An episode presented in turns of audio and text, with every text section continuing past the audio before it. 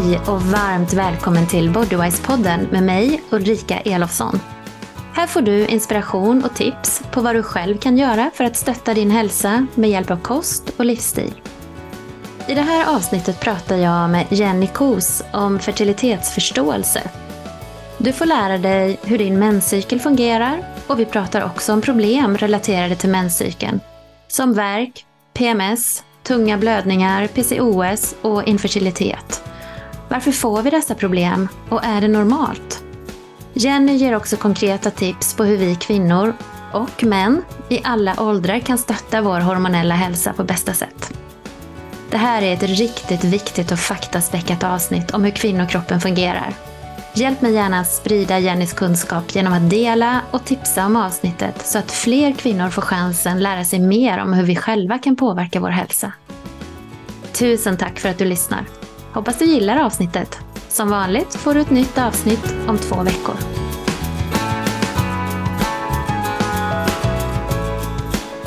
Hej och varmt välkommen till Bodywise-podden Jenny. Tack så mycket. Stort tack för att du tar dig tid att vara med. Jag vet ju att du har otroligt många järn i elden med föreläsningar, poddar, utbildning och annat. Och dessutom så är du ju barnledig just nu, så jag uppskattar verkligen att du tar dig tid att vara med här idag.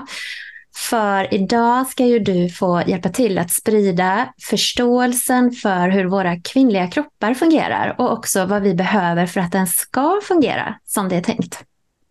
Yes, det är tanken.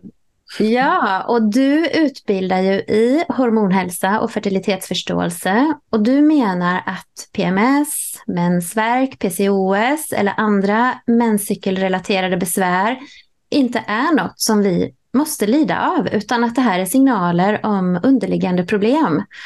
Och du skriver på din hemsida att du har hjälpt hundratals kvinnor att bli gravida genom att optimera sin menscykel och att du dagligen ser cykliska problem som folk trott varit helt normala läka ut och försvinna.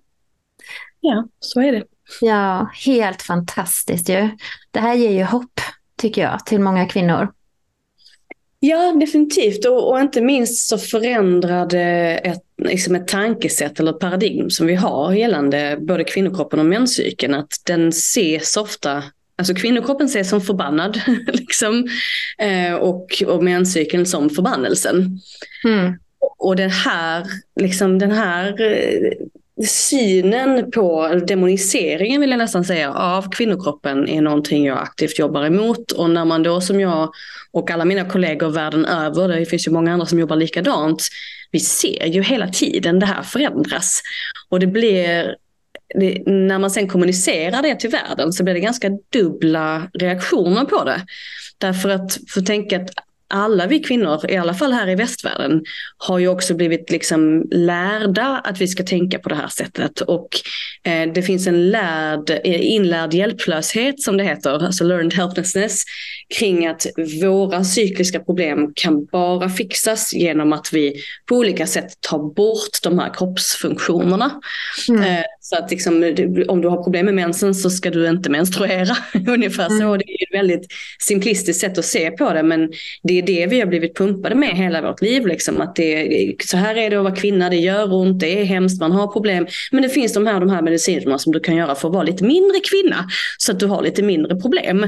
Och så som jag och mina kollegor jobbar så är det ju en helt annan inställning. Det, vi utgår ju från att kvinnokroppen, precis som människokroppar överlag, liksom, är Um, vill jag inte låta för religiös, men liksom det finns en, en tanke med designen. Den är inte fel ja. från, första, från första början. Det är inte så Nej. att det är liksom en hälsovårdlig kropp som vill förgöra sig själv och som vill göra livet surt för alla kvinnliga själar som lever i dem.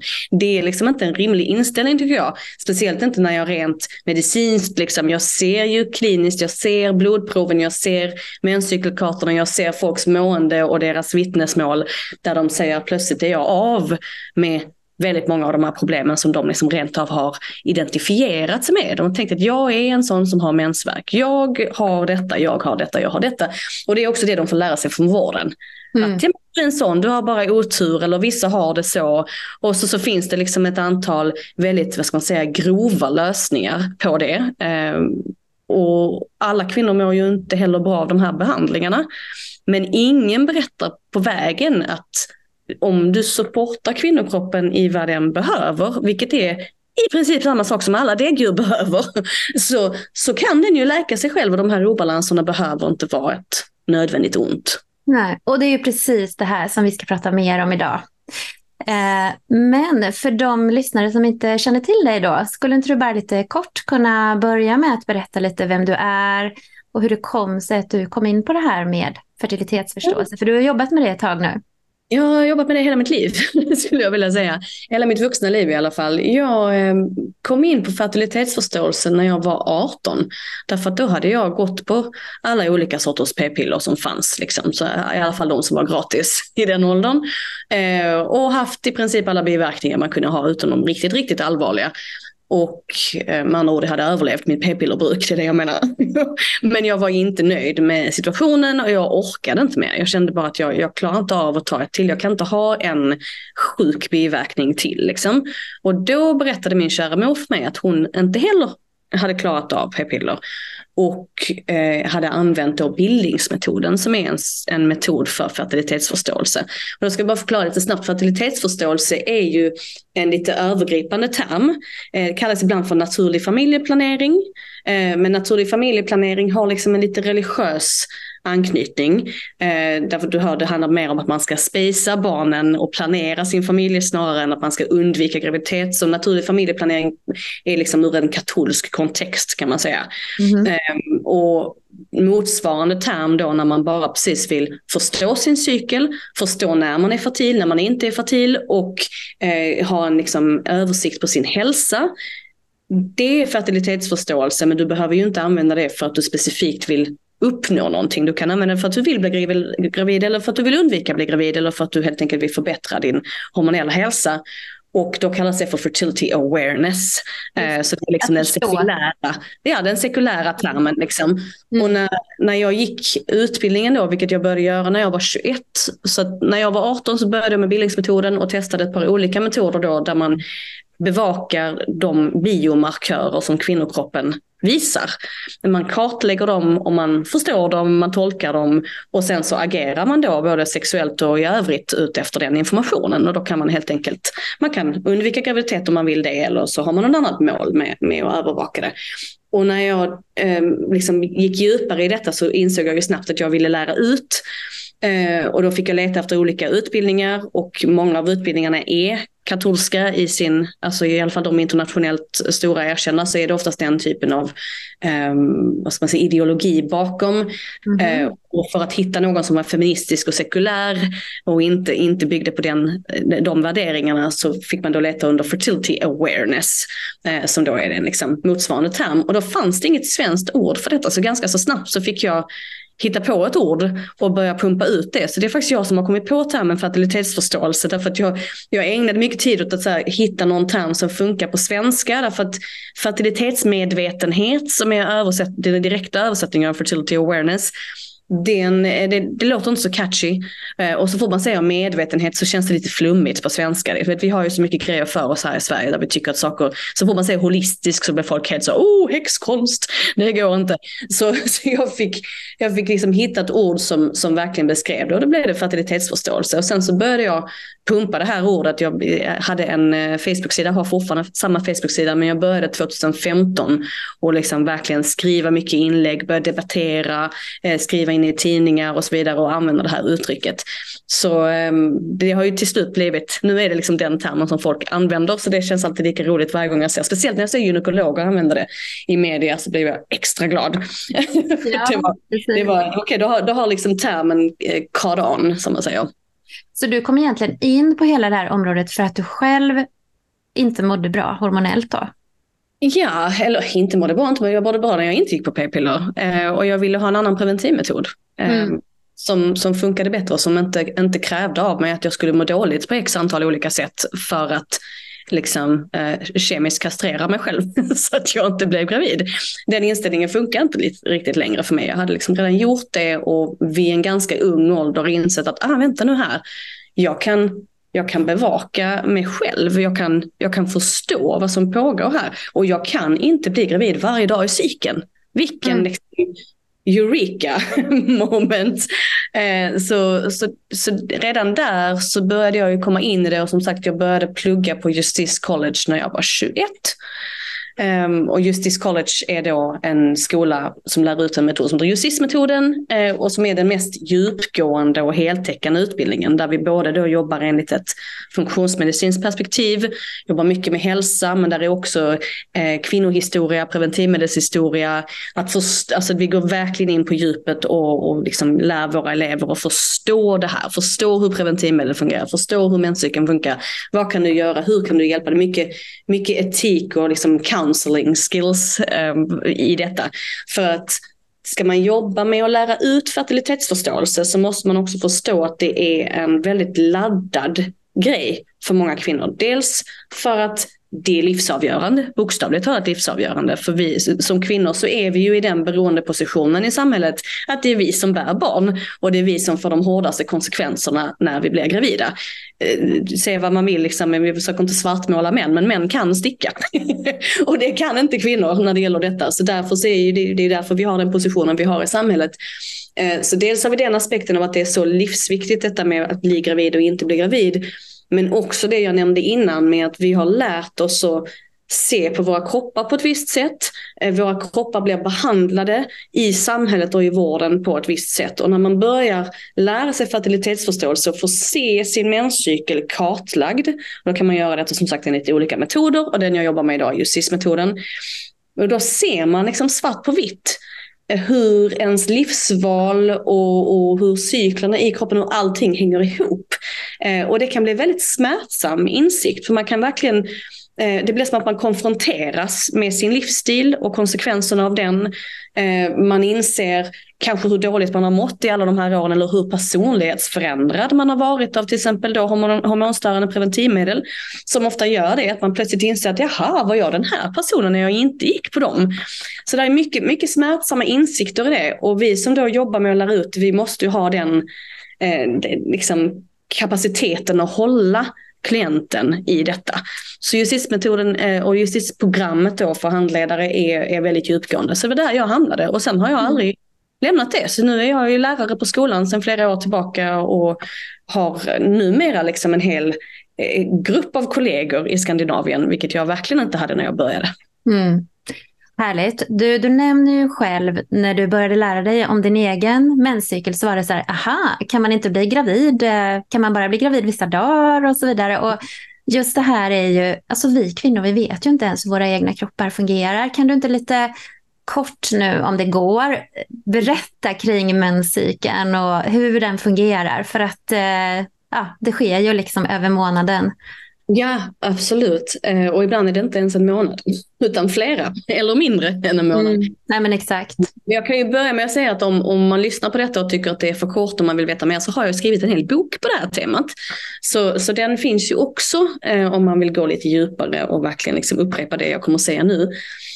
Men menscykeln är ju då vad man säga, det stora som skiljer män och kvinnor åt. För att vi har ju allihopa endokrina system och en massa endokrina körtlar som funkar på olika sätt. Men till skillnad från manskroppen så är kvinnokroppen då eh, den har, vi, vi har den här cykeln som då ibland kallas för the infradian rhythm också. Att så länge vi är under de fertila åren, det vill säga mellan pubertet och menopaus, eller menarke och menopaus, så, eh, så, så, har vi den här cykeln och där är två könshormoner som är Eh, i kommunikation med hjärnan och de här könshormonerna är dominanta i olika eh, faser av cykeln och de här faserna är ju avsevärt mycket längre än den cykeln som män har exempelvis. För att män har bara ett könshormon som svarar från testiklarna och den cykeln cyklar på en dag ungefär. Eh, sen går det också ner, de har ju också något som kallas för andropaus, att menar, fertiliteten och så går ju ner med åldern. Men från pubertet och livet ut så har ju män en daglig testosteroncykel. Det har inte kvinnor utan vi har den här uppdelningen som är bifasisk, det vill säga vi har något som heter follikulärfasen, och något som heter lutealfasen. Och då ska jag förklara vad detta är. Eh, och för att man ska liksom förstå det här på djupet utan att tappa bort sig i alla de här termerna. Follikulärfas är det ju inte alla som har hört förut och när man hör det så kan man bli lite så att ögonen liksom glaze over och man, man orkar inte riktigt tänka på det. Det är en massa nya ord som man aldrig har hört förut. Så jag har lärt mig med åren att prata om menscykeln utifrån en, ett odlingsår egentligen. Som att vi är en planta, som man tänker att vi är, vi är krukväxter med känslor. liksom, vi, vi behöver samma sak som alla andra levande saker. Eh, och vi har en livscykel, eh, liv och dödscykel som hela tiden pågår. Och det vet vi ju, men om man, om man kan mycket om hälsa och celler och så vidare så vet man ju att det är ju hela tiden en cykel som pågår. Multipla cykler faktiskt i kroppen. Så liksom, ja men cell, cellskapande och celldöd och allt det där. Så det finns ju liksom hela tiden cykler som pågår i kroppen, dygnsrytm och så vidare. Men kvinnor har då den här cykeln också. Och um, man säger ofta menscykeln eftersom mensen är ju det, det, tydligaste tecknet. Det är ju det vi ser utåt så det är det som man inte kan missa. Så att säga. Blöder man så blöder man och det märker de flesta.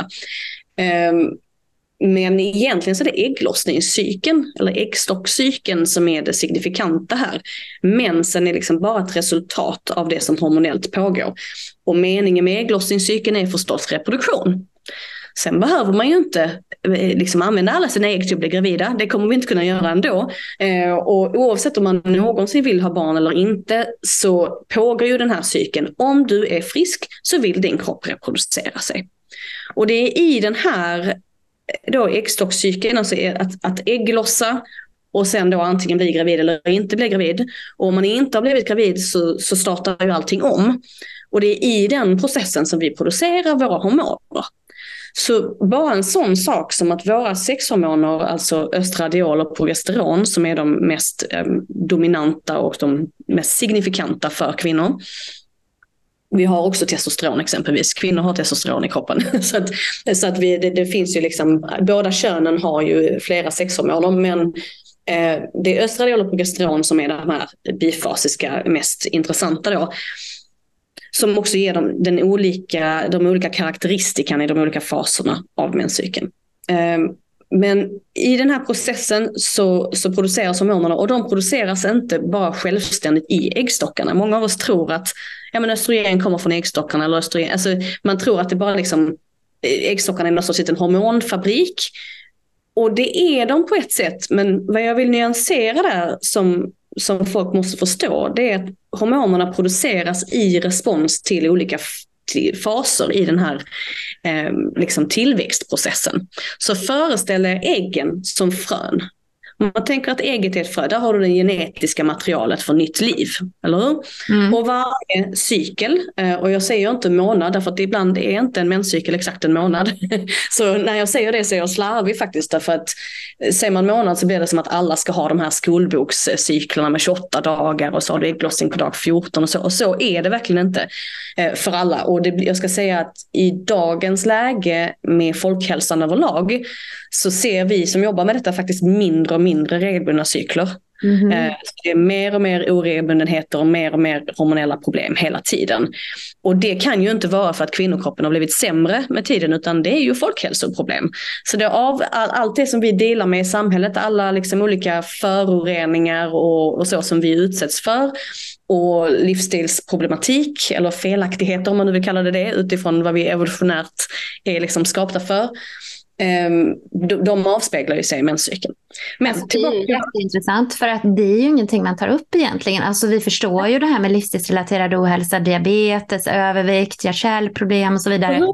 Men just hormonella problem, fertilitetsproblem, andra saker, det pratar man inte om i den kontexten tycker inte jag. Nej, de pratar vi om som att det är kvinnokroppens fel. Ja. Är inte det lustigt? Ja. Så, så, så, plötsligt, så, så, PCOS exempelvis är ju en sån, så det är en diagnos som ständigt ökar hela tiden. Och PCOS betyder eh, polycystisk eh, ovariesyndrom. Det är en lång förklaring kring det syndromet, det är lite av en soptunnediagnos. Men i grund och botten, du har svårt att ägglossa och du får hormonella problem av att du har svårt att ägglossa. Det är grundkontentan av vad PCOS är. Och det är väldigt tydligt kopplat i forskning till insulinresistens. Och vad är steget efter insulinresistens? Jo, det är diabetes. Eh, som i sin tur ofta är kopplat till övervikt, inte alltid, men antingen kost och kolhydrater och socker eller övervikt eller eh, olika näringsbrister. Så det, allt det här går ihop liksom. Och din kropp är klok. Det är någonting som jag verkligen vill få ut. Att din kropp den anpassar ju sig hela tiden efter vad man, vad man ger den för förutsättningar. Och så som livet ser ut för de allra flesta idag så har man en viss typ av eh, förutsättningar och då måste kroppen adaptera till det.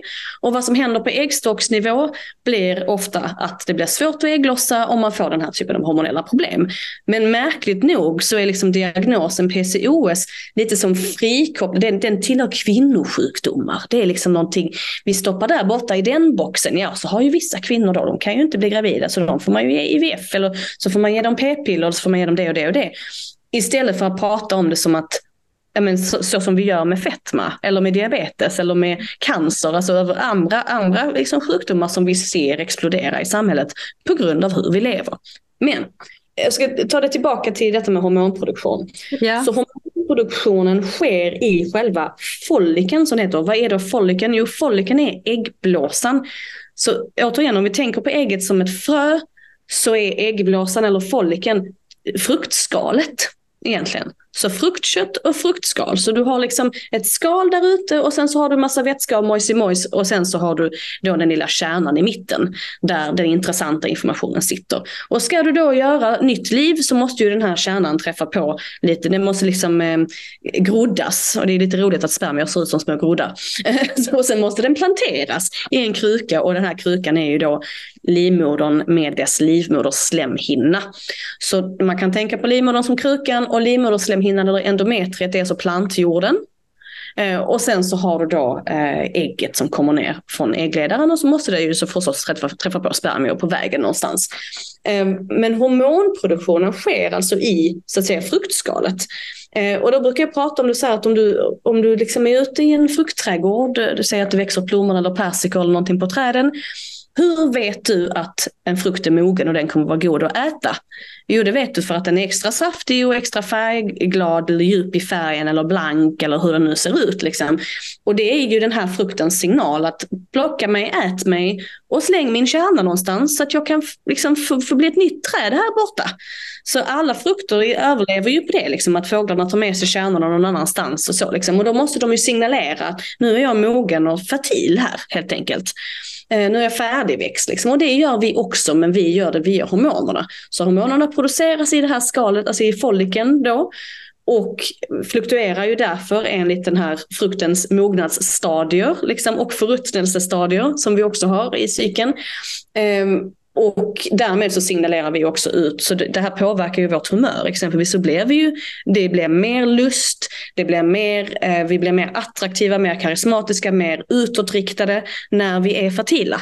Så allt det här är ju liksom beforskat. Så de här hormonerna påverkar ju oss så att vi blir mer attraktiva helt enkelt för det andra könet. Precis som vilken frukt eller blomma som helst. Mm. Eh, så, så, det är ganska intressant om man tänker på det på det sättet. För då kan man också, eh, man kan också börja förstå sina egna humörsvängningar på ett annat sätt. Och fatta att det finns faktiskt en evolutionär orsak till att vi har de här hormon eh, och humörsvängningarna under cykeln. Därför att det finns en, en, ja, en reprodu ett reproduktivt syfte med att vi beter oss som vi gör. Mm. Så egentligen för att sammanfatta det här då, om man tar det till den här frukten eller plommonet eller så, så är det i början av cykeln så är det den här lilla kärnan och sen så börjar frukten mogna mer och mer och sen så blir den riktigt mogen och saftig och redo att plockas kring ägglossning då. Och sen mm. så skrumpnar den ihop och torkar och blir som ett katrinplommon har jag hört dig säga. Någon gång. Ja, precis. Jag gillar det här med färska plommon i ena delen av cykeln och katrinplommon i andra. Eh, därför att jag, jag vill också med den metaforen med att liksom ha färsk frukt och torkad frukt i andra delen, så får man också med hela året att i början av året, om vi tänker att menscykelns eh, dag ett, det är ju mensens första dag. Så när man kartlägger sin menscykel så är det dag ett till första dagen man blöder. Och det brukar jag tänka på, vi har ju lyxen här i det här klimatet så, så har vi ju fyra säsonger. Eh, det har man inte i alla, så den här metaforen funkar inte i alla delar av världen. Men eh, första januari Liksom. Då börjar det nya året och då är det vinter. Det är tyst, det är lugnt. Där finns frön djupt under jorden men det händer inte så mycket rent hormonellt. Och sen när våren börjar komma så börjar ju det, här, det, börjar det ju spira liksom, i jorden. Och um, precis som du sa, först är det liksom små, små, små frön under jorden och sen så är det gröna och hårda små frukter och sen så småningom så blir de liksom mer och mer svullna och rosa och lila och djuplila och blanka och saftiga. Eh, och sen så ägglossar vi och det är då vi alltså kärnar ut det här plommonet och så ger sig kärnan med den genetiska informationen, den som kan skapa nytt liv, ger sig ut i världen, det vill säga äggledaren för att då eventuellt träffa på lite spermier där, eventuellt få lov att bli planterad i krukan. Vi får se. Liksom. Men kvar i äggstocken för att möjliggöra hela den här processen så har du ju också en höst. Så precis som med allting annat så måste det ju finnas en, en viloperiod. För att liv ska kunna skapas så måste det få lov att gro i jorden, eller hur? Och den den perioden där det nya livet har liksom satts i krukan och får lov att grodda där, det är då den andra delen av cykeln som heter lutealfasen. Så första delen heter follikulärfasen för att det är då folliklarna växer. Och lutealfasen heter så därför att luteus betyder gul och det här är något som kallas för gulkroppens fas. Och gulkroppen, vad är då det? Jo, gulkroppen är katrinplommonet. Gulkroppen är den skrumpnade före detta folliken som numera är tom. Eh, ägget är liksom dött och förgånget eller så har du blivit gravid, spelar ingen roll liksom för den här hormonella funktionen. Då bildas då en, alltså då transformerar det här färska plommonet till, man kan säga att det soltorkas och får en helt annan karaktär. Så det är fortfarande plommon, liksom. det är fortfarande follikel och det är det som jag tycker är så Eh, viktigt att fatta. För när man tittar på skolböcker och så kring menscykeln, när man pratar om menscykeln, om man överhuvudtaget kommer till att prata om olika faser i menscykeln, vilket är avancerat för de allra flesta, men om man snackar om det, om man läser en eh, lärobok eller något sånt, så pratar man om det som att det är distinkta faser. Liksom som att, ja men så har vi follikulärfasen är så, menstruationen är där och ägglossningen är där och lutealfasen är där. Och det, det tycker jag inte, jag tycker inte att det främjar förståelse för vad som pågår. Utan jag vill betona det att, att gulkroppen är den före detta folken. Det här är alltså samma vävnad. Men den har numera en annan karaktär. Precis som att katrinplommon smakar lite annorlunda än färska plommon. Det är fortfarande plommon, men det har en annan karaktär. Och det är för att nu har den här då transformerats och den har börjat producera progesteron. Så medan folliken växer så säga, i sitt färska tillstånd så har vi östrogen eh, och då är det främst alltså östradiol som är vårt potenta östrogen. Och det här kommunicerar till hjärnan hela tiden. Så hjärnan registrerar hur höga nivåer av hormon du har och den anpassar sin output efter detta du måste pika som det heter i östrogen. Du måste komma upp till en viss nivå av östrogen för att hjärnan ska säga jaha, nu måste någon vara mogen där nere. Så nu kommer jag ihåg det jag berättade liksom innan om att eh, plommonen signalerar till världen när de är mogna och plockas.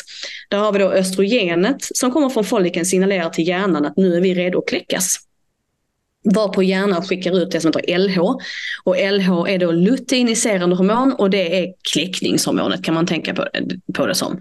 Så kläckningshormonet är också det vi testar när vi tar ägglossningstester. Eh, då är det det man letar efter, en spurt i det här hormonet. Och det är det som då transformerar. Alltså det gör att folliken brister, att ägget kommer ut och det gör att folliken transformerar till en gulkropp. Och gulkroppen är då som en liten tillfällig hormonkörtel helt enkelt som sitter på äggstocken eh, och är gul, därav namnet gulkroppen. Eh, och den producerar då både östradiol men ännu mer så progesteron. Eh, och progesteron och östradiol har en fantastiskt intrikat och ännu relativt obeforskad, får jag säga, eh, synergi med varandra. Där östradiolet, eller östrogenet för att säga det enkelt, eh, östrogenet är som en tillväxtfaktor. Så östrogenet skapar saker, det får saker att växa och bli svullna och blanka. Återigen, vi kan tänka på de här liksom färska mm, eller mogna plommonen. Att östrogen är liksom ett väldigt ehm, eh, um, vällustigt hormon på många sätt. Liksom. Det, får, det får saker att liksom, mm, växa till sig och bli riktigt juicy och mysigt och så. Men det kan också gå överstyr. Så att du vill liksom inte ha bara östrogen därför att bara östrogen kan orsaka fullkomligt kaos i kroppen. Alltså för östrogen fritt spelrum så brukar jag skämtsamt säga att det är som att du skulle släppa i löset ett, en högstadieklass på läger utan liksom ledare med sig och alla kommer bara liksom företa sig en massa saker som man inte borde hålla på med i alla hörn av den där lägerskolan. Så det är klotter på väggarna och folk behöver testas för klamydia efteråt och det, är liksom, det blir totalt kaos. Eh, Medan progesteron är ju lite som liksom lägerledaren som kommer in och bara nu får ni väl för fan skärpa er.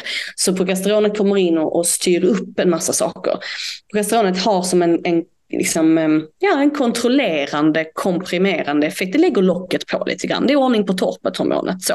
Och de här två Eh, samarbetar ju hela tiden och progesteron ensamt är inte kul. Det finns i princip inget tillfälle i kvinnokroppen där progesteron är ensamt. Men eh, är det för lågt eller för högt eller svajigt så blir det inte så roligt helt enkelt. Eh, och det behöver också stå i rätt i relation till östrogenet. Så progesteronet ska dominera över östrogenet i den här andra fasen av cykeln. Och det här är viktigt för en mängd orsaker, liksom, men eh, ur specifikt reproduktionssyfte så är lutealfasen då den här tiden mellan ägglossning och nästa mens, eh, eller mellan ägglossning och förlossning, eh, så måste progesteronet dominera. Därför att progesteronet ser till att du inte blöder eh, och att du inte ägglossar igen. Mm. Och som kontrollerar en del av det som östrogenet ställer till med. Så att progesteronet är ju det som håller i en graviditet. Så du måste ha den här fasen med progesteron. Alltså, nu frågar jag ju dig, liksom, hur fungerar menscykeln? Och så har du pratat här om tio minuter. Om, alltså man förstår ju hur otroligt komplext allting är. Ja, det är det. Och att det kan gå fel och kanske konstigt att det inte går mer fel. Nu säger du att hormonella obalanser och sånt där ökar ju hela tiden. Eh, för du säger också att östrogen måste komma upp till en viss nivå för att detta och detta ska hända och sen så ska progesteron dominera över östrogen och så vidare. Alltså, mm. ja, varför, kan du inte berätta lite varför vi får hormonella obalanser och eh, ja. Ja, ja och, och det är ju precis som du säger, mycket mer komplext än vad det låter. Nu kanske jag pratar på en nivå som många tycker, tycker är komplex, men även jag som har studerat det här nu i 15 år känner ju fortfarande att det är enorma kunskapsluckor. Alltså då har jag fokuserat på menscykeln. Du kan tänka dig liksom.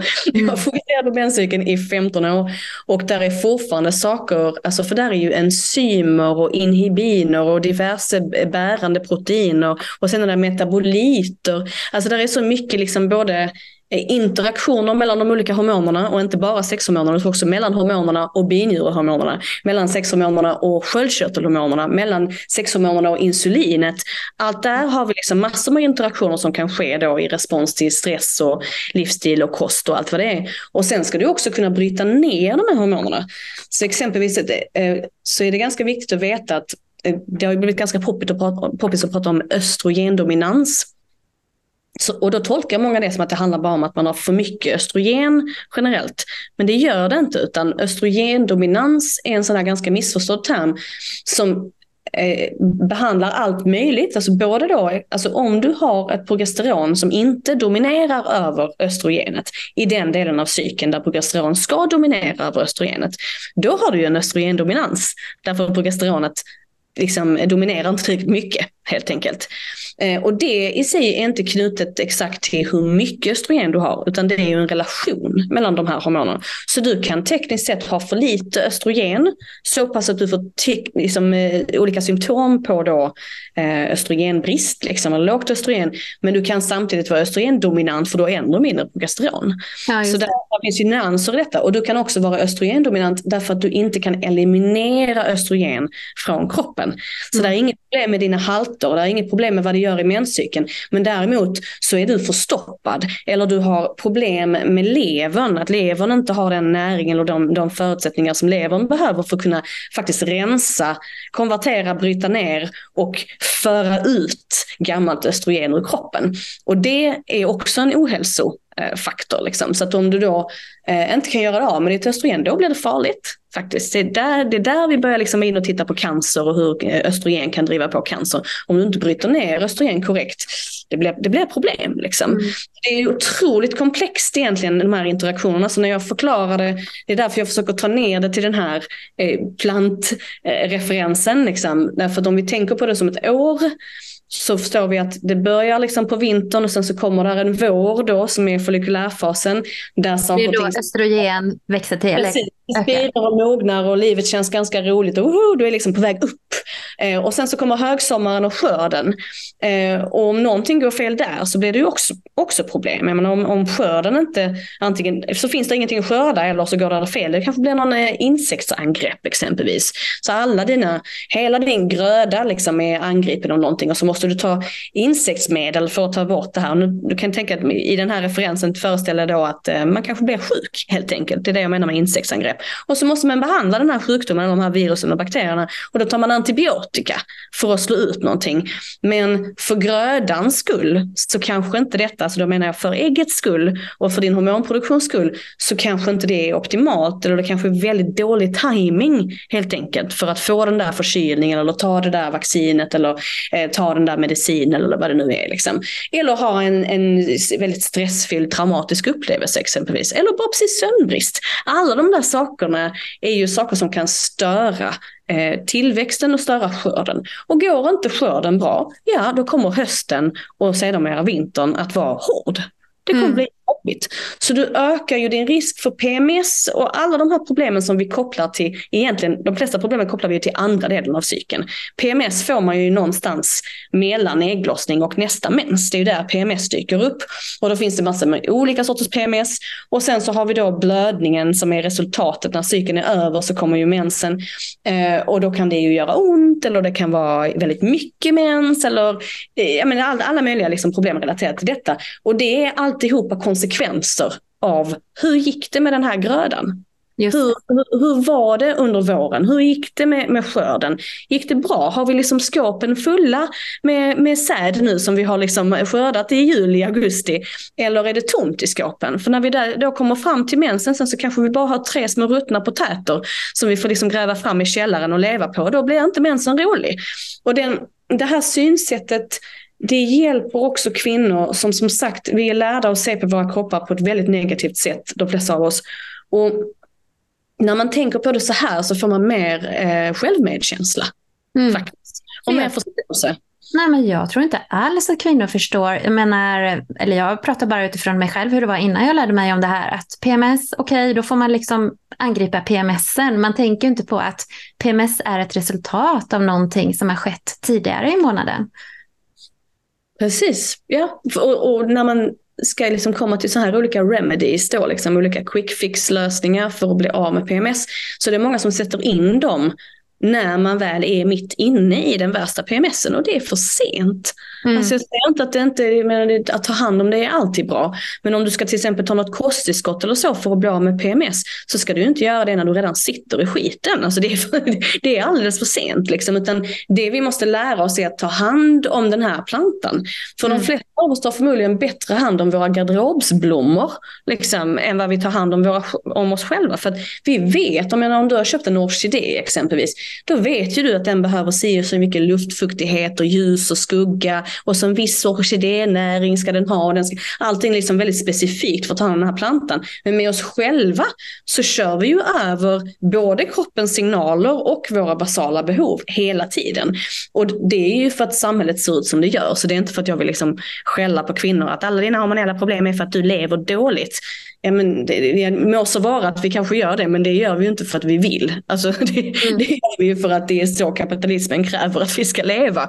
Ja, så vi, vi har liksom inte så mycket val, men om vi åtminstone kan inse att det du gör under det här odlingsåret, då, det vill säga menscykeln, speciellt i början av cykeln, det har konsekvenser för hur det blir sen på hösten och vintern, det vill säga i lutealfasen. Um, Otroligt mm. många kvinnor lider ju en gång i månaden. Alltså det är ju kraftiga smärtor, huvudvärk, PMS, tunga blödningar. Ja, ja, ja. Så att du menar att det behöver inte vara så här då? Alltså jag, jag, tänker inte sitta här och låtsas vara någon sorts guru och lova eh, alla att man kan bli av med alla sina problem. liksom, för återigen, vi lever ju i det här samhället. Det är väldigt svårt att fly ifrån eh, liksom de grundbultarna som vi tyvärr måste jobba runt liksom här. Eh, så, så jag menar, du kan, bor du i stan exempelvis så räcker det med det. Då har du ljusföreningar på natten och du har, alltså, där, där, där finns det så många faktorer som vi kanske inte kan göra någonting åt. Ehm, och därför så kan vi kanske aldrig helt må tipptopp varenda dag i cykeln. Men nej, det är inte givet att du ska må sådär. Alltså bara för att du har haft exempelvis hormonell migrän i x antal år varje gång du får mens så betyder inte det att det är du.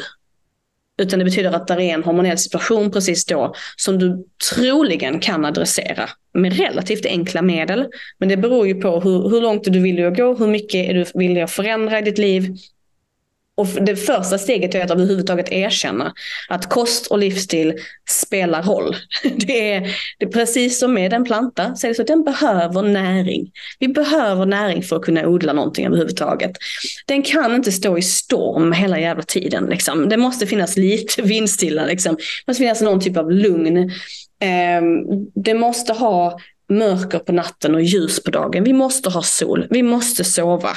Okay? Vi kan inte ligga och scrolla på en, en blåljusskärm liksom till klockan två på natten och sen aldrig gå ut på dagen utan sitta i ett kontorslandskap hela dagen och förvänta sig att våra liksom grundläggande kroppsfunktioner ska fungera ordentligt. Det kommer de inte göra därför att så fort vi börjar mixtra med de här grundläggande behoven som då sömn och vakenhet och sol och att vi måste ha fett att äta och vi måste ha protein att äta och vi måste få i oss alla de här olika näringsämnena. Och vi måste faktiskt också bajsa. Så, så vi kan inte vara förstoppade. Vi behöver fiber för att få ut det i andra änden. Vi måste liksom bli av med alla typer av slaggprodukter som kroppen helt av sig själv producerar, eller hur? Så elimination är jätteviktigt och liksom alla de här stegen.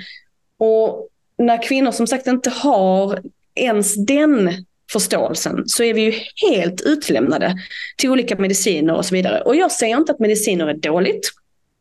Jag säger inte att p-piller eller antidepressiva eller, eller eh, smärtstillande eller så är någonting som man absolut inte ska ta. Men i sin approach, när man tittar på hur de här medlen fungerar och hur de förskrivs till kvinnor med olika menscykelproblem, så ser man att det är ju liksom ganska aggressiva plåster, våldsamma plåster. Alltså det, är, det är som att du sätter liksom plåster på symptom som uppstår i menscykeln men du löser aldrig grundproblemet. Utan du hjälper inte kvinnorna att ha en frisk menscykel. Du hjälper inte kvinnor till hormonell balans. För den, det konceptet finns liksom inte ens i, i mm. dagens, alltså i konventionell västerländsk medicin och allopatisk medicin. Så, så existerar liksom inte riktigt det. Det är precis som att funktionsmedicin och precisionsmedicin är liksom fortfarande som att det skulle vara flummigt på något sätt. Alltså vi är ju inte ens där att vi har förstått att kroppen är en helhet. Liksom.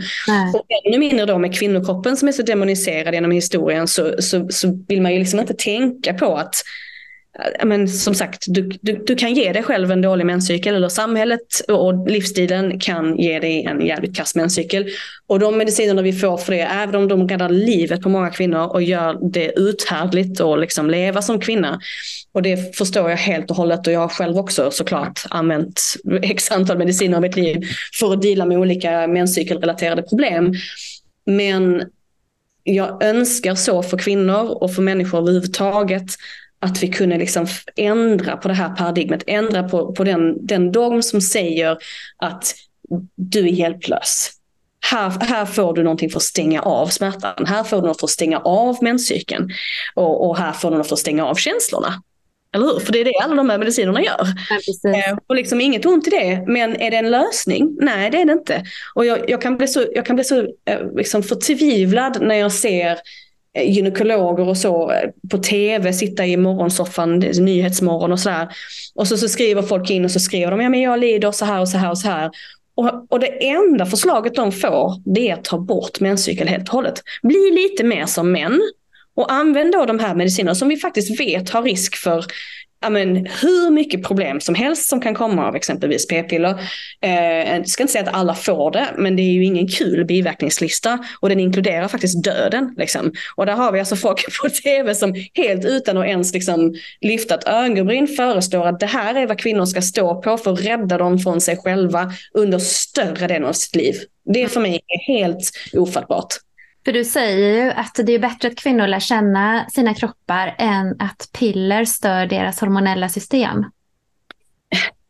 Ja, alltså, och det, det, kan väl nyanseras det. Liksom. Det är en rubrik tror jag, som faktiskt inte jag skrev, utan det var, det var en rubrik på en artikel, så det var någon journalist som skrev ihop den. Jag hade nog inte riktigt uttryckt det så, utan jag hade sagt att eh, om du inte förstår din kropp så har du ingen chans att förbättra det heller. Utan då är du som sagt helt beroende av de här olika läkemedlen och alla läkemedel har biverkningar. Även om de hjälper dig och de är bra och de kanske är worth it för dig i din situation. Så är det, om man tittar på liksom en global skala, vi kan ta en sån här eh, lite så här, eh, kontroversiellt film som de upptäckte för inte så länge sedan så såg de att Ehm, det var en, studie som visade att när kvinnor då inte ägglossar, det vill säga när de står på p-piller, så får de inte ägglossning därför att det är det p-piller gör. Alltså det, det slår ut då har du ingen ägglossning då flatlinas, alltså då, då fluktuerar ju inte dina hormoner enligt den här modellen som jag beskrev innan. Så du har inte de här upp och ner lika mycket och det gör ju också såklart att du är mycket jämnare i humöret. Tyvärr så är det vissa att de är jämna i att de har ångest hela tiden medan de står på p-piller. Ångest varje dag, skönt, inga fluktuationer fluktuationer. Eh, och andra blev bara dämpade. Och så. Så, men, ja, men i alla fall, man, man slår ut fluktuationerna, man plattar till det. Eh, och då får man ju inte den här, jag kommer ihåg att berätta om att det måste finnas en peak i östrogen för att du ska få ägglossning. Och mm. den piken i östrogen som går då upp, alltså från några dagar efter mensen fram till ägglossningen, så är östrogen på uppgång i en normal frisk cykel. Och östrogen drar med sig en massa signalsubstanser, däribland serotonin. Så vi, har då, vi vet liksom via forskning att den där stigningen, den där piken i östrogen, den ger också oss motivation och driv eh, och, och, och kåthet och, och all, alla möjliga grejer. Men specifikt den här studien som jag tyckte var så intressant för att det visade på att kvinnor då som inte är ägglossar, de får inte den här boosten i motivation och driv i livet. Och då tänker jag, Tänk på alla miljoner kvinnor som har stått på p-piller sedan 60-talet. Liksom. Undra vad det har betytt rent samhällsmässigt. Mm. Att alla de här kvinnorna under många decennier av sina liv har missat den där spurten i motivation. Vad hade kvinnor kunnat åstadkomma om vi allihopa hade använt våra ägglossningar för att få saker gjort i den delen av cykeln. Men den har vi ju stantat och jag tror inte att det är någon sån här konspiration att liksom man vill hålla kvinnor nere och vet, att det är något så här att via p-piller så blir du docil. Men det är väldigt intressant att tänka på vad det har inneburit för kvinnor som grupp. Verkligen. Att medicinera bort de här liksom, eh, cykliska. Ja. Shit, då hade det hänt grejer om vi inte hade gjort det. Eller hur? Undrar var vi hade varit. Undrar hur Försäkringskassan hade varit utformad idag om kvinnor hade haft ägglossning hela år. alltså det, det är jättespännande att tänka på. Ja.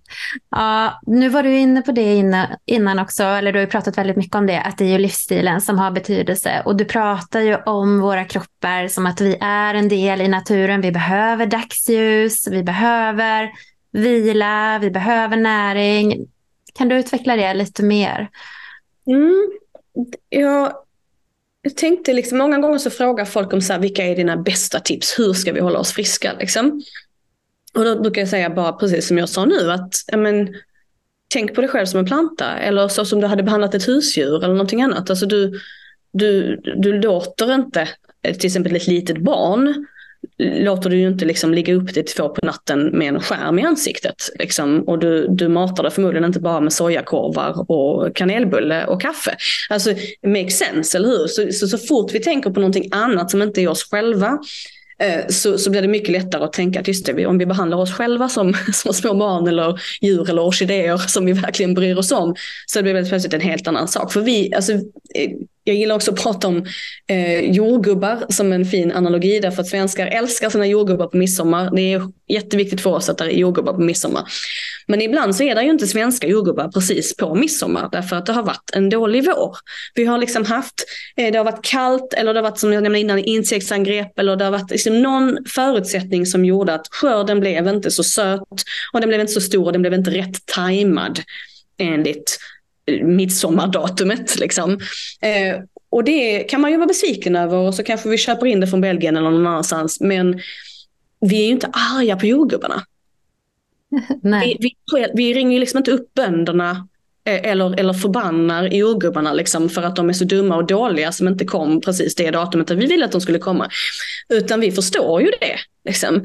Men med oss själva så har vi inte den vi har inte den självmedkänslan utan, utan mm. kvinnor då speciellt tänker ju på sina kroppar som att de är dumma och dåliga när man inte får ägglossning på dag 14 eller när man inte lyckas bli gravid eller när man inte mm. um, Lite mer maskinellt tänk. De ska bara ja, precis, precis. Och jag tror, eller jag vet att vården och, och, samhället på många olika sätt hela tiden förstärker det här narrativet.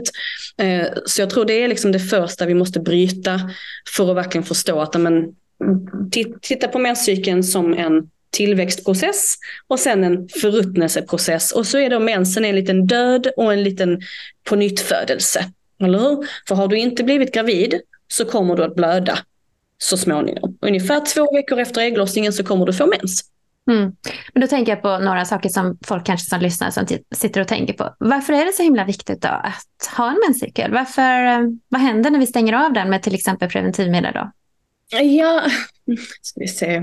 Um, jag tror det är viktigt att förstå, återigen tillbaka till det evolutionära, att Menscykeln är inte ett eh, liksom, tecken på, det, det, är inte någonting dåligt i sig. Ehm, men någonting som många läkare brukar dra upp nu för tiden, för nu är det väldigt populärt att säga att mensen är onödig.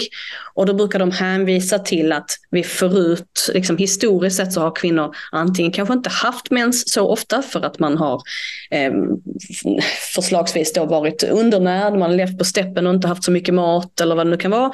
Eller att man har varit gravid eller ammande under långa perioder av kvinnolivet. Och det, det måste jag hålla med om att som samhälle betraktat så får ju kvinnor färre barn och ammar kortare tid. Och det är faktiskt ett hälsoproblem. För på samma sätt som att menscykeln är naturlig och frisk och har sitt syfte så är det också, alltså bara det att bli gravid och att amma, det vill säga använda kroppen och kroppsdelarna till det de är tänkta, det har en eh, skyddande funktion för kvinnors hälsa.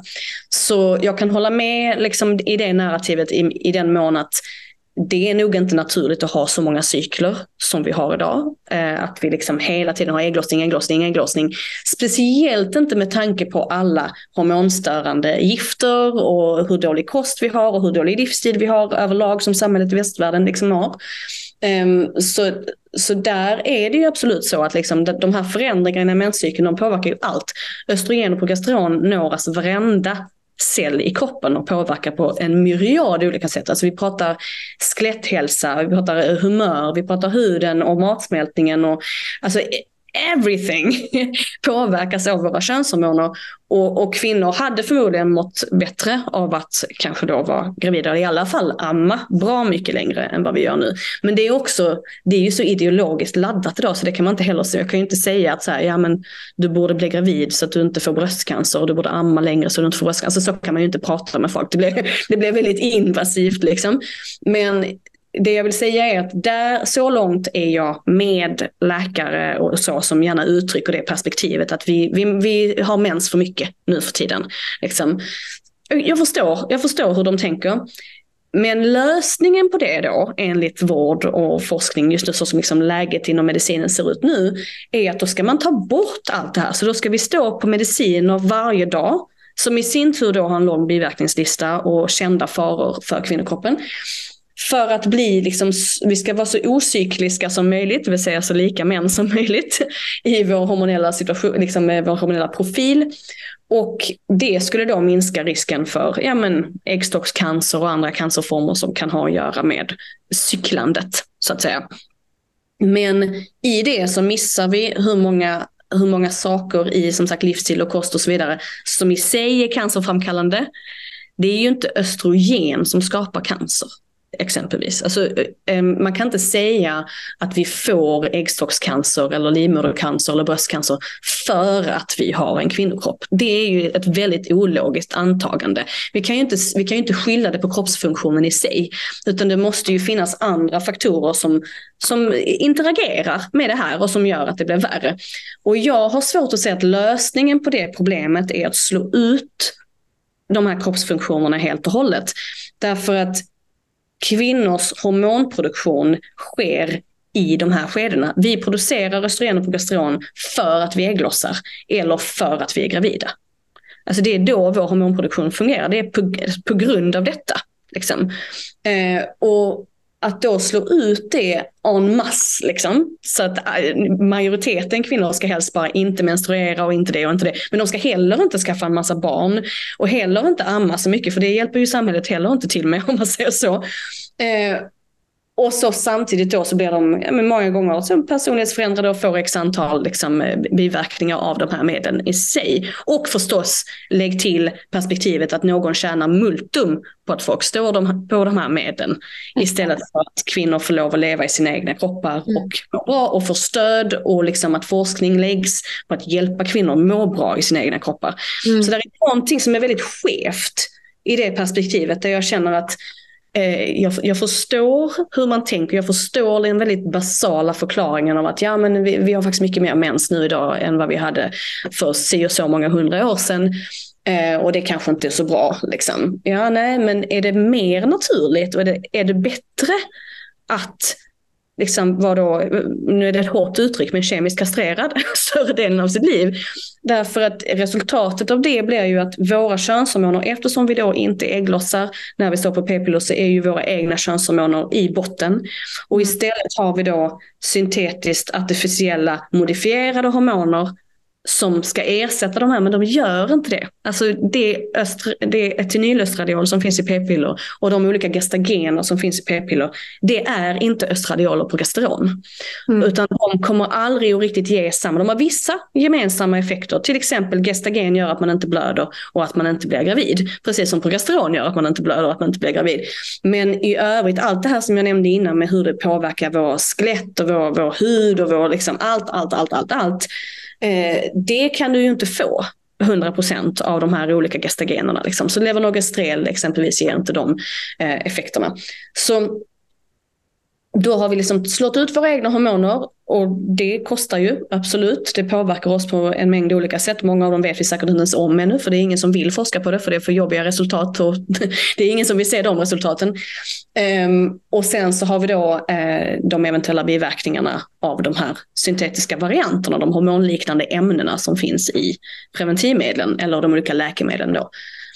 Men här tänker säkert många kvinnor att här är man ju utlämnad för att man vill ju ha någon form av preventivmetod och då är ju det här p-piller, minipiller, andra hormonpreparat, det är ju liksom vi kvinnor som har fått ta ansvar för det.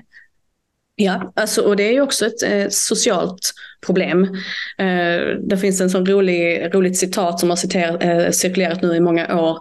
Eh, och det är ju att varje, varje graviditet, eller varje oönskad graviditet föregås av en oansvarig utlösning.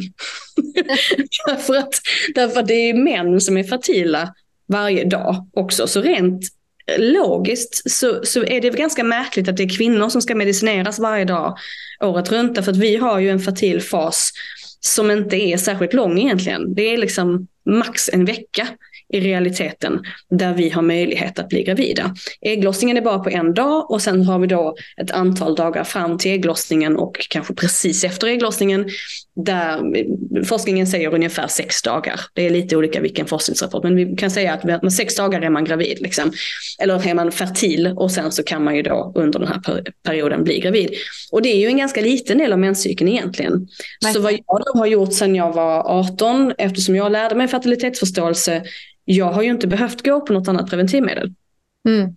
Därför att jag kan kommunicera med min manliga partner och säga att idag är en sån dag där jag kan bli gravid och en dag är en sån dag där jag inte kan bli gravid. Mm. Och så kan vi ta beslut utifrån det. Och då kanske eh. många använder det här Natural Cycles eller andra sådana här appar då. Men jag vet att du brukar inte riktigt förespråka det utan att man lär känna sin egen kropp. Ja, eh, jag kan tycka att apparna, beroende på vilken app, om vi tar Natural Cycles är ett bra exempel på en sån app som inte egentligen fostrar förståelse. Utan det är ju en algoritm och där är ju, där är ju en kartläggning av cykeln. Du, du kartlägger ju eh, temperaturen och så. Men där är många, det är lite för långt att gå in på exakt alla, alla brister med den appen. Men eh, det kan tänka liksom att den, den kartlägger en del av det men den lär inte dig att förstå vad, vad det är du ser egentligen. Utan då är du ju istället beroende, precis som man är beroende av p-pillerna, att de ska sköta jobbet åt en. Så är man beroende av att appen ska berätta för en vilka dagar man är fertil eller inte. Och, och liksom, det kan ju vara jättetrevligt. Jag har liksom ingenting emot att det finns appar och femtech och så idag. Alltså att det finns olika prylar för att mäta det ena och det andra. Det är skitbra, det är en rolig utveckling. Liksom. Men Eh, principiellt, om jag tänker ur ett feministiskt perspektiv, så hade jag ju tyckt att kunskapen och förstå vad är det du kartlägger och varför kartlägger du detta och vad betyder de här biomarkörerna? Det borde ju vara en mänsklig rättighet, en kvinnlig mänsklig rättighet åtminstone, att alla vi skulle liksom förstå vad det är vi ser. Och då pratar jag vad det är vi ser när vi torkar oss. Liksom. Jag torkar ju mig på ett visst sätt och tittar på mitt toapapper och vet vad det är jag ser och kan direkt tolka, aha, det här är en sån dag jag, där jag inte borde vara i närheten av sperma. och den, den egenmakten är ju helt fantastisk. Sen ska jag inte säga att jag eh, alla som sysslar med fertilitetsförståelse och använder det som preventivmetod och kanske inte alltid följer varenda regel till punkt och pricka eller att man aldrig fuskar så att säga. För så är ju livet. Liksom. Att det, det, det är samma sak med p-piller. Ibland så missar man ett p-piller och ibland så tar man ett dåligt beslut när man använder fertilitetsförståelse. Så, så jag försöker liksom inte sitta på någon hög häst liksom som influencer och säga att ja, men jag vet minsann hur man gör och jag har aldrig gjort några misstag. Jag har gjort massor med misstag. Men jag har vetat när jag gjort dem. Och jag mm. har dem medvetet. Liksom. Mm. Jag har sagt, äh, nu skiter jag i det här. Det får gå som det går. det har man ju gjort någon gång i sitt liv. Och det gäller även det här med att ta hand om psyken i stort. Så du frågade innan om liksom, eh, vad är det viktigaste hur ska man ta hand om sig själv? Och då handlar det om att man, man behöver veta vilka agenter, liksom, och då pratar jag kost och livsstilsfaktorer, liksom, som, som påverkar en på ett visst sätt. Mm. Och, och där är ju en, en sån grej som är väldigt, väldigt klassisk är ju koffein. Börjar flera och flera kvinnor inse. Det var något som jag såg i min praktik och något som jag läste mig till via forskningen. Liksom, att det här med koffein och menscykeln, det, det kan nog vara en ganska eh, kraftigt negativ faktor. Liksom. Mm. Så jag började ju lite experimentera. Jag träffade ju klienter som hade slutat dricka kaffe och, och ja, men vet, vi, vi testade lite fram och tillbaka för att se vad som händer. Och folk blir, alltså det är ju sådana otroliga resultat. Alltså folk blir av med sin ångest och sin PMS och sin PMDS och sin mensvärk och sin infertilitet. Alltså det är så många saker som, som alltså jag har sett så verkligen magiska resultat av bara en sån enkel sak som att inte dricka kaffe. Mm. Eh, ja, det är jätteintressant. Eh, och det har ju att göra med att kaffe är inne och påverkar både näringsupptaget och dina stresshormoner. Mm. Eh, och eftersom binjurarna och, och äggstockarna också har en relation till varandra, precis som att sköldkörteln och äggstockarna har en relation till varandra, så är allting som då får binjurarna och bara spruta ur sig liksom stresshormoner. För det är det, vi dricker ju kaffe för att bli pigga.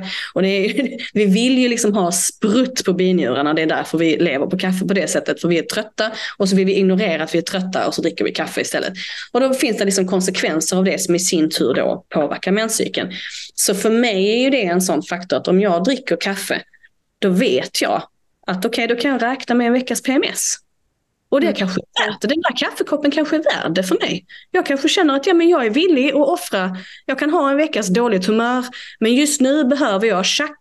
Och den här kaffen är mitt, det är mitt tjack just nu. Och jag behöver pigg. Och det får vara så. Liksom. Ja. Det är får jag göra det eller så får jag gå och ta en tupplur. Just idag känns inte tuppluren lika rimlig. Så då tar vi detta. Och då vet jag. Och jag kan liksom se det på min cykel. Jag, jag har hela tiden en relation med min kropp. En kommunikation med min kropp som är har jag förstått med åren, ganska så ovanlig. Mm. Eh, och det skulle jag säga är det finaste med mitt jobb, eh, alltså både då i sociala medier och med, med, mina klienter, det är alla de kvinnorna som berättar om hur relationen till deras kropp fördjupas när de förstår menscykeln. Och då spelar det som sagt ingen roll vilken app de använder eller exakt hur de lever, utan de har en förståelse och de har en, ska inte säga kontroll, men, men som sagt en relation. Att du, du, du, vet, det finns ett handling och konsekvenstänk. Det finns en, man kan vara förebyggande med grejer. Man kan veta liksom att jag, gör jag det här så kommer jag må så här. Vill jag det den här gången? Ja, nej. och så, så tar man de besluten och det är samma mm. sak fertilitetsförståelse som preventivmetod kan ju vara en väldigt effektiv preventivmetod. Där har vi också forskning som visar på att vi är uppe på 99,6 är det en eh, metod Sensiplan. De, det, är ju, det är ju som siffror som är helt jämförbara med p-pillernas effektivitet. Verkligen. Men stora skillnaden att med fertilitetsförståelse så måste du ha disciplin. Mm. Du, du måste följa regler och du måste vara observant, du måste vara med dig själv hela tiden och som sagt kanske då avsäga dig sexuell kontakt på en dag när du är fertil. För att du vet att idag är en dag där det är liksom i fara och färde. Men så det finns ju väldigt mycket saker vi kan göra för att stötta våra kroppar. Till exempel om man inte vill gå på preventivmedel, ja då får man lära sig om fertilitetsförståelse, hur våra kroppar funkar, man kanske kollar temperatur, sekret och så vidare. Och även då saker vi kan göra med vår livsstil och kosten. Nu nämner du koffein till exempel. Men kvinnor då som har jättemycket problem med verk till exempel. De känner att jag kan inte gå av mina p-piller här. Mm. Alltså, vad skulle du säga till dem? Hur börjar man? Är det liksom att eh, börja förändra kosten och vad gör man i så fall? Är det att sluta med kaffe eller är det att börja äta kött? Ja, och, och det kommer nog vara olika för alla. För den första frågan du måste ställa är om du har någon typ av eh, menscykelproblem, säg att du har då mensvärk exempelvis. Um, och jag förstår helt och hållet, som sagt, man vill inte bara man vill inte bara kasta sig ut i det okända och riskera att man ligger där dubbelvikt i två dagar på toagolvet liksom, i en liten blodpöl. Det är ingen som vill hamna där, liksom, så, så folk måste ju också parera. Men som sagt, det första vi måste bryta med det är det här narrativet att menscykeln beror på mensen. Den beror inte på mensen. Den kommer under mensen. Men jag kan säga som så att jag har träffat hundratals kvinnor som har haft mensvärk och sen fortsätter sina menstruerande liv utan mensvärk. Så uppenbarligen så var det inte för att du menstruerar. Liksom. Och det är samma sak med PMS eller PCOS eller vad det än är. Det är inte äggstockarnas fel. Det är inte livmoderns fel. Utan de här organen tar order från högre instans. Och den här högre instansen, det vill säga hypotalamus och hypofys i hjärnan, den har skannat av hela din kropp. Och då pratar vi liksom, vad det gäller mensvärk så, så handlar det ofta om att det redan finns en inflammation i kroppen. Det kan bero på att du ehm, äter någonting som du är allergisk mot hela tiden eller du har någon anledning till att ha förhöjt inflammationsläge i kroppen. Och när du har det så producerar du mer prostaglandiner och då har du liksom redan en, en, en viss eh, sammansättning av prostaglandiner. Prostaglandiner är ju, man kan kalla dem för eh, Mm, kvasihormoner brukar jag säga ibland. Det är, det är lite ett hormonliknande substans men inte ett hormon som medierar inflammation och läkning i kroppen.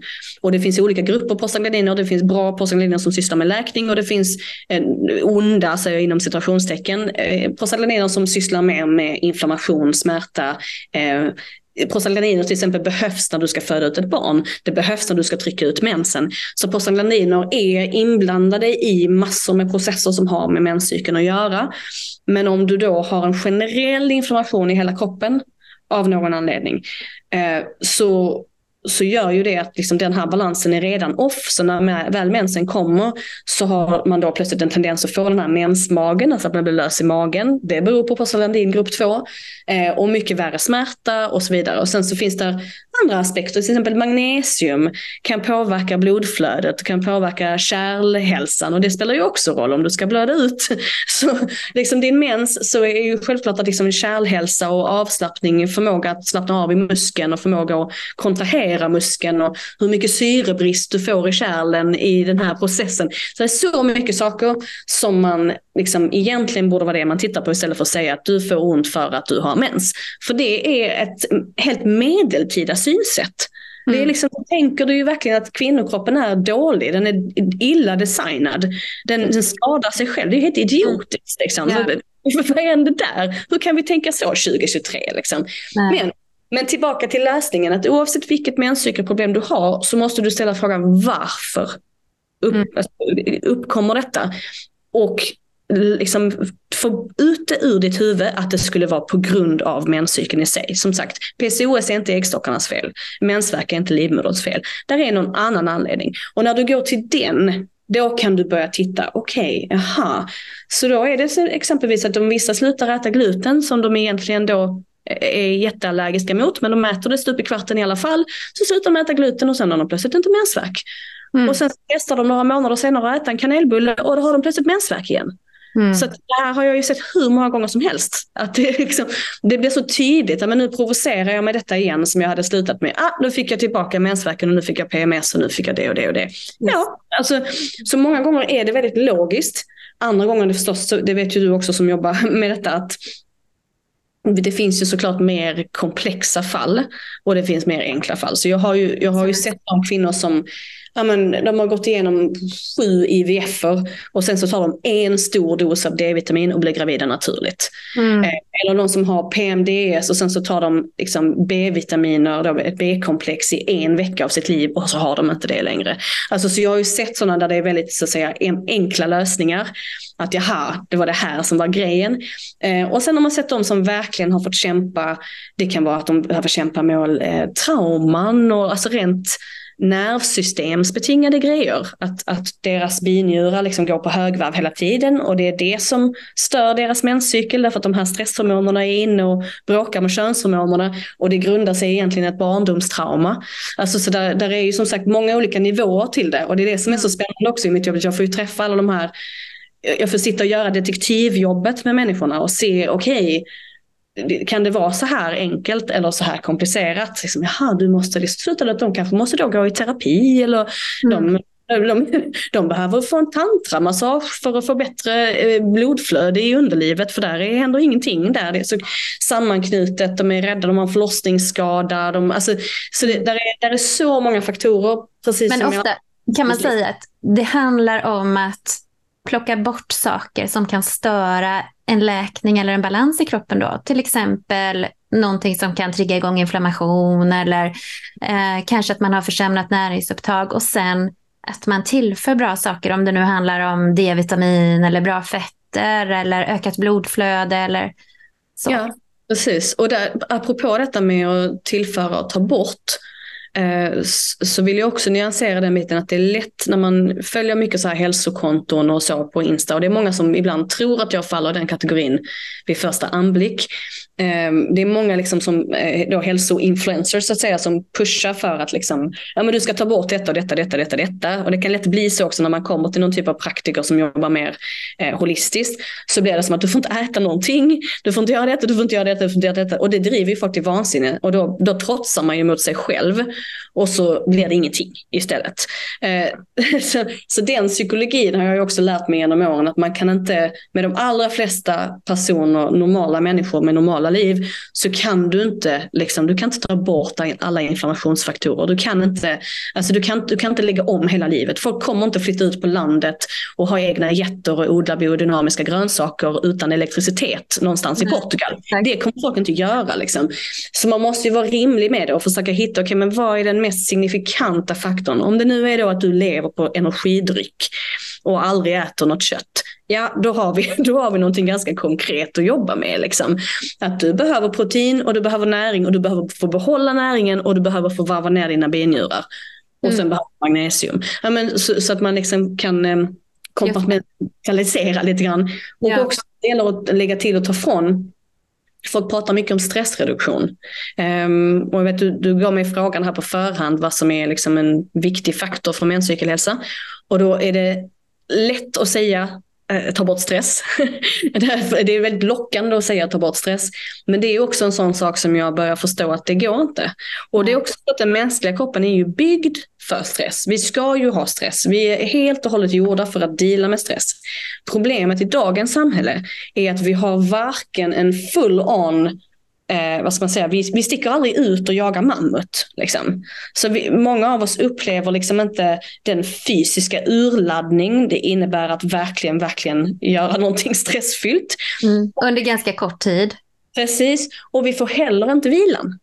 Nej. Och det är ännu värre att, att i ett samhälle där vi nu hela tiden sitter och får den här stimulansen, vi scrollar och scrollar och scrollar och vi får det här blåa ljuset eh, och vi äter socker hela tiden. Vi, vi lever ju kostmässigt som att vi är i högsommar hela tiden. Men vi är inte det och vi får inte solen som hör till högsommar utan även liksom då i mörka november så sitter vi och käkar lösgodis som att det var i, i juni. Liksom. Och våra kroppar är inte, de är inte gjorda för det. Och vi behöver nedvarvningen. Vi behöver vintern, vi behöver vilan, vi behöver natten. Liksom. Eh, så när folk pratar om att men jag, jag, jag har ju mycket stress i mitt liv och så, jag kan ju kanske ta bort då och så här. Och jag märker ofta att, att ta bort stress blir nästan ännu jobbigare för dem. Så mm. då kan jag säga, vad du ska göra är att du ska hitta en aktiv viloform. Om det nu är dans eller meditation eller bastu eller eh, tupplur. alltså, att du måste liksom hitta något läge där du inte får en massa intryck, där du inte kan tänka på någonting annat än din kropp och vara i din kropp och njuta av din kropp och landa i din kropp. Eh, utan där du faktiskt får den här mentala vilan utöver sömnen på natten såklart. Liksom. Men att, att lära nervsystemet att det finns den här polariteten, det tror jag vi har förlorat lite på vägen. Alltså, I det här samhället så är det, liksom, det är lågintensiv stress hela tiden. Och det är mm. aldrig en paus. Du får Nej. liksom break. Och det klarar inte våra hormoner av. Mm. De pallar alltså, inte det. Vi kommer in på så mycket här nu. Det är kosten, det är ljuset, det är stressen och det är ju för att allting i kroppen hänger ihop ju. Och uh, det känns ju som att det här Alltså vi kan ju prata hur länge som helst om det här. Liksom, för jag hade ju förberett lite frågor här innan, men jag känner att vi vi får nog kanske göra ett avsnitt till längre fram för att hinna med alla, alla frågor här. Ja, jag är på. Jag kan också prata i tre månader i sträck om detta, så oroa det Jag förstår det. Men du, om vi ska börja liksom wrap it up lite här nu då. Så om du skulle vilja skicka med dina tre viktigaste tips till lyssnarna för att eh, hur de kan stötta sin hormonella hälsa på bästa sätt. Då. Vi säger att man är en nu, alltså nu är vi ju olika åldrar och sådär också. Det kanske finns olika tips som är olika viktiga i olika åldrar. Men för att ha en frisk, eh, fungerande menscykel, säger vi. Vad är dina viktigaste tips där? Um, nu säger jag hormonhälsa överlag. Därför att eh, jag vill räkna in lite, det som vi kanske missade att prata om lite grann är att där är ju, eh, nu har jag pratat om menscykeln, vilket är liksom den fertila delen av livet, men vi har ju också puberteten och sen har vi klimakteriet och sen har vi menopausen där kvinnor faktiskt också lever, eh, men med lite andra förutsättningar. Men om vi ska försöka dra det så övergripande som möjligt, hormonhälsa, inte specifikt menscykel utan hormonhälsa för kvinnor och faktiskt för män. För där är inte så stor skillnad, helt ärligt. De flesta saker som berör kvinnor berör män också. Vi har ju vissa skillnader i liksom järnhantering och jodbehov och sådana saker som är olika mellan män och kvinnor. Men generellt så är, är det allmängiltigt det jag säger nu. Och det är, du behöver näring, eh, och då menar jag fett, jag menar eh, animaliskt fett och jag menar eh, protein från animaliska, det vill säga fullvärdigt protein. Eh, du behöver de här byggstenarna. Eh, och jag säger inte att man inte kan överleva på en vegansk kost, det kan man. Men jag kan säga av erfarenhet att efter ett par år så, så börjar problemen med menscykeln och så krypa in. Eh, så, så inget ont om grönsaker, jag tycker absolut man ska äta grönsaker. Liksom. Men eh, en vegankost är i min erfarenhet liksom förödande för menscykelhälsan eh, och den hormonella hälsan i längden. Mer tydligt för kvinnor än vad det är för män. Män kan klara sig längre på en vegetarisk kost än vad kvinnor kan, men det kommer märkas även där. Så, så vi får inte rätt byggstenar menar du för våra hormoner då? Ja, och, och som, som jag nämnde innan med orkidén, alla plantor eh, vet vi ju behöver en viss typ av näring. Och vi kan inte bara ignorera vad människor behöver för näring. Vi är byggda för att vara omnivåer. Så är det. Så mm. vi behöver detta också. Och ja, man klarar sig ett tag och det finns ju perioder av livet där man kan anpassa sin kost på olika sätt för att uppnå olika saker. Eh, jag har sett revolutionerande resultat med, med vegankost också, men ur perspektivet att producera gott om och bra nivåer och bra balans mellan sina könshormoner så kan du inte undvika animalier hur länge som helst. Det funkar inte. Så du behöver näring. Och sen så behöver du då det här som jag menar liksom med rytmen. Att vi har en dygnsrytm och den rytmen är byggd på mörker respektive sol eller åtminstone ljus. liksom. Så att du också reglerar ditt kortisol och ditt melatonin enligt eh, liksom, så som vi är byggda. Eh, och när det gäller då stresshantering och så, här, så det här med rytmen går in där också. Du kanske inte kan bli av med stress för att du ska ha stress av olika sort i ditt liv liksom, och dagligen. Men du behöver också vila. Du måste hitta någonting där du är fri, där du kan landa, där du kan liksom Ja, eh, och det kan vara vad som helst. I mitt fall så är det så att jag spelar piano och jag sitter och fnissar med min man det funkar alldeles utmärkt för mig. Jag dansar och jag sjunger och där, jag behöver inte meditera därför att jag har den outleten. För precis då så är jag bara i min kropp. Jag har också börjat gå på folkdans exempelvis. Därför att när man dansar folkdans, som jag gör nu då, och går i en ring med massa andra människor och måste göra alla stegen helt korrekt, det blir meditativt. Så om jag ska försöka meditera så som folk annars mediterar så somnar jag.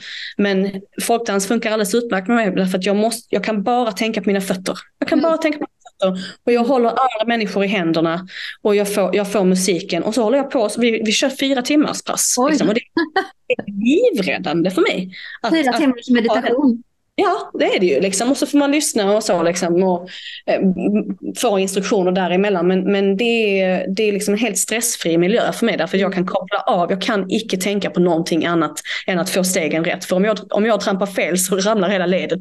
Så det går inte. Liksom. Så det är mm. min meditation och det är det jag menar att man kan hitta olika outlets för detta. Det funkar för min hjärna. Liksom. Det, det är jag slappnar av bäst av. För andra är det som sagt ta en tupplur, skaffa en hund, jag vet inte. Liksom, få en massage.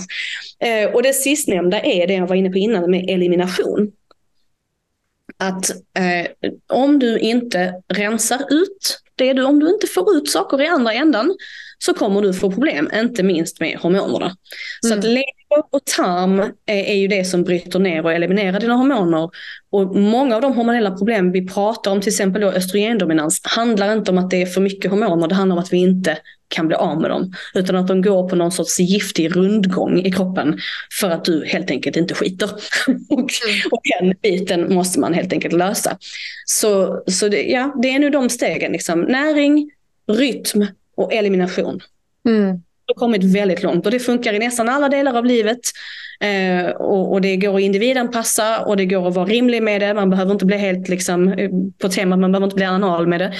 man behöver inte liksom gå in så på detaljer och haka upp sig på det. Utan du hittar dina egna metoder eh, och försöker pinpointa vad är de viktigaste positiva respektive negativa faktorerna i mitt liv. För det är inte menscykelns fel ifall du mår dåligt i menscykeln. Mm. Vilken bra sammanfattning och avslutning tycker jag. Eh, men du, om man nu vill veta mer om till exempel justismetoden eller om man vill följa dig i sociala medier eller så, var hittar man dig? På min hemsida vulverin, alltså vulverin.se eh, eh, och på mina Insta-kanaler, jag har vulverin kos och jag har vulverin där. Och ja, mm. det är egentligen. Där hittar du det mesta. Det finns föreläsningar, det finns en bok och det kommer snart en bok till.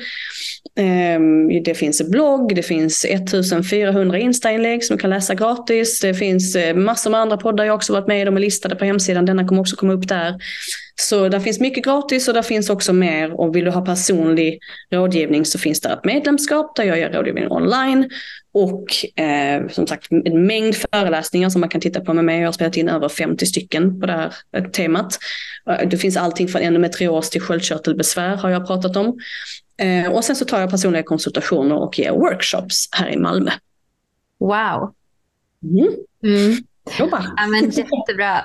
Tusen tack Jenny. Tack för att du tog dig tiden och eh, tack också för att du delar med dig av all din kunskap och hur våra fantastiska kroppar och system funkar. Och jag hoppas verkligen nu, och jag tror också att många kvinnor har fått en annan förståelse liksom för sin kropp. Och vi kanske blir lite mer rädda om våra kroppar och tar hand om våra kroppar lite bättre förhoppningsvis när vi eh, får en ökad förståelse då.